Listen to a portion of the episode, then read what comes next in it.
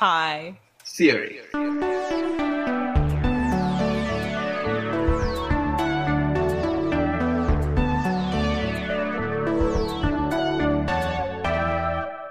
Welcome to High Theory. In this podcast, we get high on the substance of theory.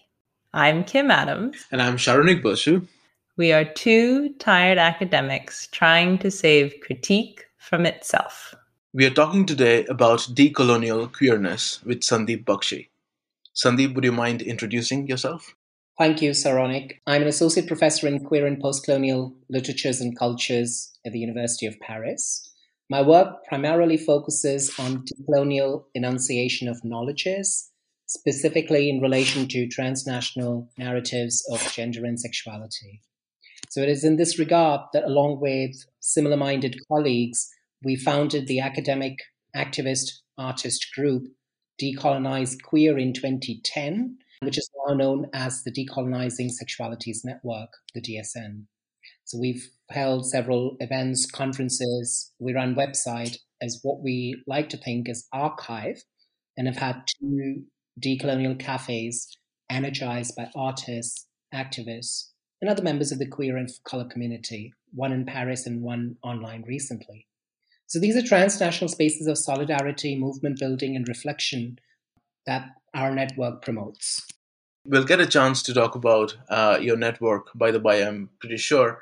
But let me start off by asking you what the heck is decolonial queerness? So, in our era, when you see every aspect of our existence uh, today, you know, in, is scrutinized through the lens of decolonial, or when we attempt to decolonize all relations of power, I'm not actually critical of such movements as being particularly remiss in understanding our worlds or whatever. So, in such time, allow me to begin with Sylvia Tamale's assessment of what has been termed the fallist movements, you know, Rhodes Must Fall, um, and movements that followed. So, in Tamale's view, decolonization, when put in the context of fallist movements or even independent struggles that happened before in the 20th century, they fail their promise of liberation when not implicating into their frames questions of genders, sexualities, disabilities, among other marginalizations.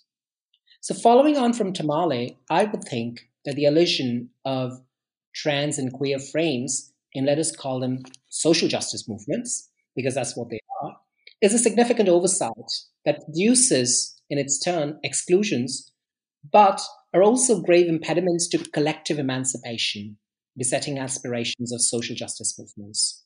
So I think emancipation or liberation of all is one key tenet of queer of decolonial queerness as I see it.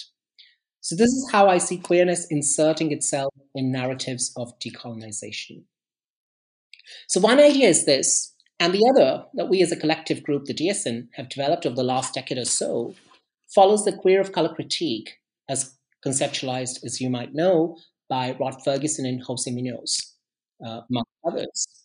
And it again points uh, the systematic exclusion of non Western, non white manifestations of queerness as lying outside the purview of queerness per se, such that the teleological narrative of first in the West and then the rest is normalized. Queer and trans people of color inhabiting various regions in the geopolitical West as diasporic subjects appear marginal to thinking of queer politics because of such embedded histories of making borders normative not just geopolitical borders, but epistemic borders as well. Simply put, given the multifarious genealogies of queerness transnationally, a hegemonic formation of queerness, almost normative queerness, has emerged in the global north that arrogates to itself the idea itself of queer rights and emancipation of queer and trans peoples.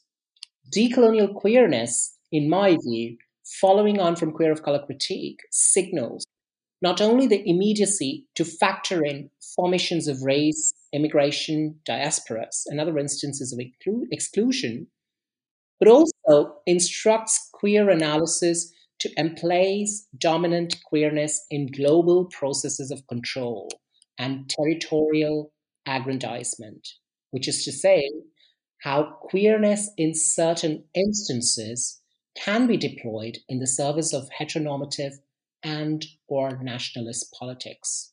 So in this sense, in this regard, it suitors to all notions of justice, may be restorative, reparative, or transformative, and its attributes. It is in fact queerness broadly conceived, as we like to call it, which implies that, for instance, I can think of garment workers in the global south or proponents of climate justice are intrinsically attached to decolonizing queerness with a view to enacting liberation for all forms of life. You mentioned Munoz's work, and horizons are really important in his work and how queerness it builds on the strength of imaginative possibilities much more so than a kind of presentist acclimatization to the condition of the present. So I'm wondering, you talked about first in the West, then the rest. If you could elaborate just a little bit on how the DSN and the work that you do is conceptualizing large scale temporalities on the basis of the difference in queer rights movements in different parts of the world. So I think coming back to Munoz's work and the idea of horizons, which is really important, and it is also uh, thinking about how our worlds, and I think I will come to this later, uh, is co-constituted not just geopolitically. Stuart Hall um, said that long time back that the third world is already diasporized, not just geopolitically, but also uh, temporally. That means that today, this argument that queerness is presentist doesn't hold true because we've seen um, existence of queerness in all forms and all uh, geopolitical locations, uh, right from our existence perhaps you know and these these are archives that are important because they inform not only the present but also the future there have been for instance laws and we all know about how laws were instituted during the colonial period against certain forms of love uh, or certain forms certain practices sexual practices uh, so this is for us it's just a part of what has happened and it is um, um, um, if you look at the temporal horizon from ever since existence began to today, it's just a very minute part of it. So for us, it doesn't really matter that, of course, the law should go. We're not saying that the law should not go. But for us, um, you know, any homophobic law has to go because that's how our lives are regimented. But for us, following Munoz's idea of horizons, for us, it's just a part of it. And today, if the West um, and I'm again coming back to the first in the West and then the rest. If the West uh, claims for itself the idea of, you know, simple idea of human rights, for instance, there are fault lines to it. And this is what decolonial queerness would do, is to point to these fault lines, analyze them, and then say there are other ways of existence that have always been there, but doesn't mean that we remain itself on the that we remain the, um, on the critique itself, but we go beyond the critique that we build solidarities. How do we use decolonial queerness? And I'm hoping for some insight into the activistic work that you do here. I think this is this is really important uh, question about deployment of decolonial queerness. So I will come back to the narrative of same-sex marriage and you know how Karma Chavez and the group against equality worked to produce this absolutely brilliant anthology of against um, against equality. Uh, and also continued, Karma Chavez continues the work of queers and migrants and undocumented migrants, you see.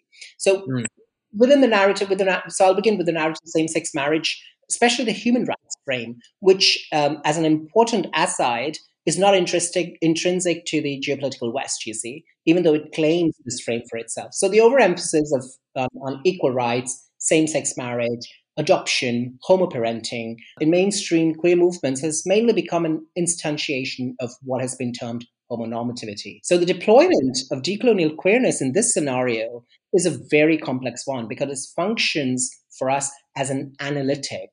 An analytic that, as you know, I may have explained, describes the event that conditions uh, and conditions that regiment our politics or queer politics. In this example, same-sex marriage, of course. However, the analytic goes beyond a simple observation, description, critique by departing from these narratives, not as an attempt to undermine the discourses on equality. You see, we're not against equality as such. Instead, it brings to focus movements for socio-economic justice that are perhaps cotangent to political demands of same-sex equality, but are part of a wider network of decolonial right. resistance globally. Uh, again, it is part of practices of uh, people who Maria Lugones identifies as resistors and not just simply the oppressed. Mm. Um, so I can think of, you know, um, in, in terms of uh, resistance, I can think of uh, where I'm based at the moment in France, I can think of lesbians of color who think of their group as resisting not only state violence, institutional violence against people of color, but also heteropatriarchal violence against lesbians. And what they do is they they generally uh, make the case for asylum seekers from all over the world, and you know they help them with uh, gaining asylum in France. It doesn't work all the time, but at least the group exists. So I can think of one group as such uh, which does this work.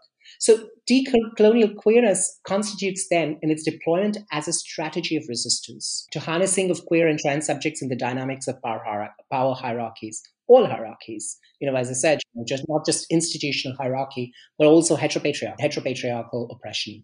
So one word on decolonial queerness as praxis. Now, I think that's it's a word that everyone uses. So what I would like to do is insist on, or rather bring back the idea of praxis in the sense Maria Lugones imagined political praxis in her earlier work, Pilgrimages, Peregrinajes. That is to say, the connection of our collective doing our collective practices, and this connection to the political agenda of emancipation for all. It might have, and I'm, I'm, i really like this phrasing by Maria Lugones, attenuated sense of agency, or it might just look inconsequential, to borrow from her, but it is powerful nonetheless. It is this connectedness, you see, the coalitions, the alliances imagined.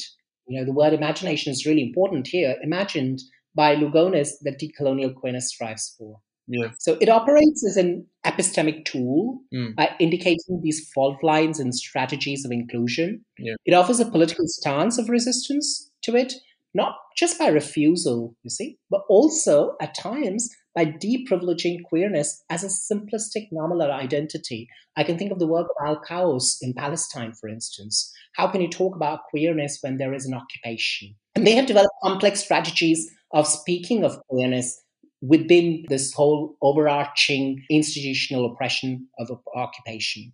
So extricating oneself from relations of coloniality or other forms of dominance, it needs, necessitates unsettling relations of power.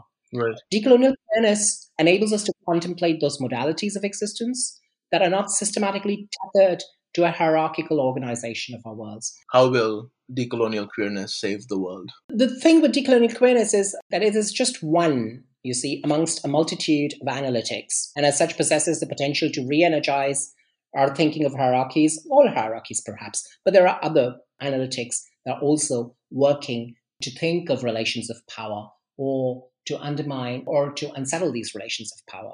So it will be extremely overambitious to state that it will save the world. After all, the field of decolonial queerness that we've helped define and as it is developing today eschews such grand narratives of saviorism it is envisaged as a possibility and not as a revolutionary possibility at all or radical possibility, whatever revolutionary or radical might mean in this context.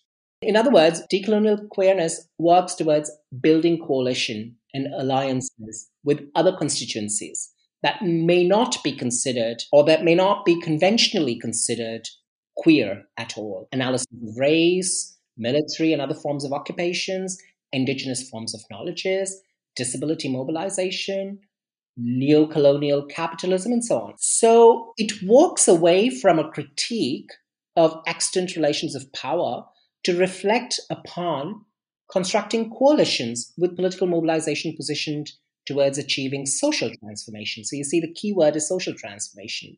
And it continuously foregrounds non normative genders and sexualities.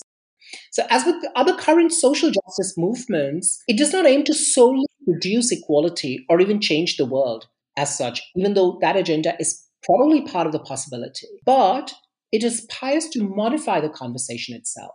So we're not changing the terms of the conversation, we're changing the conversation. By bringing into dialogue the significance of transformative coalitional politics and emancipatory mobilization. This was such a fascinating and illuminating conversation, and it helped sort of concatenate several erstwhile disparate ideas in my head. So thank you so much for coming to High Theory and talking about decolonial queerness. Thank you.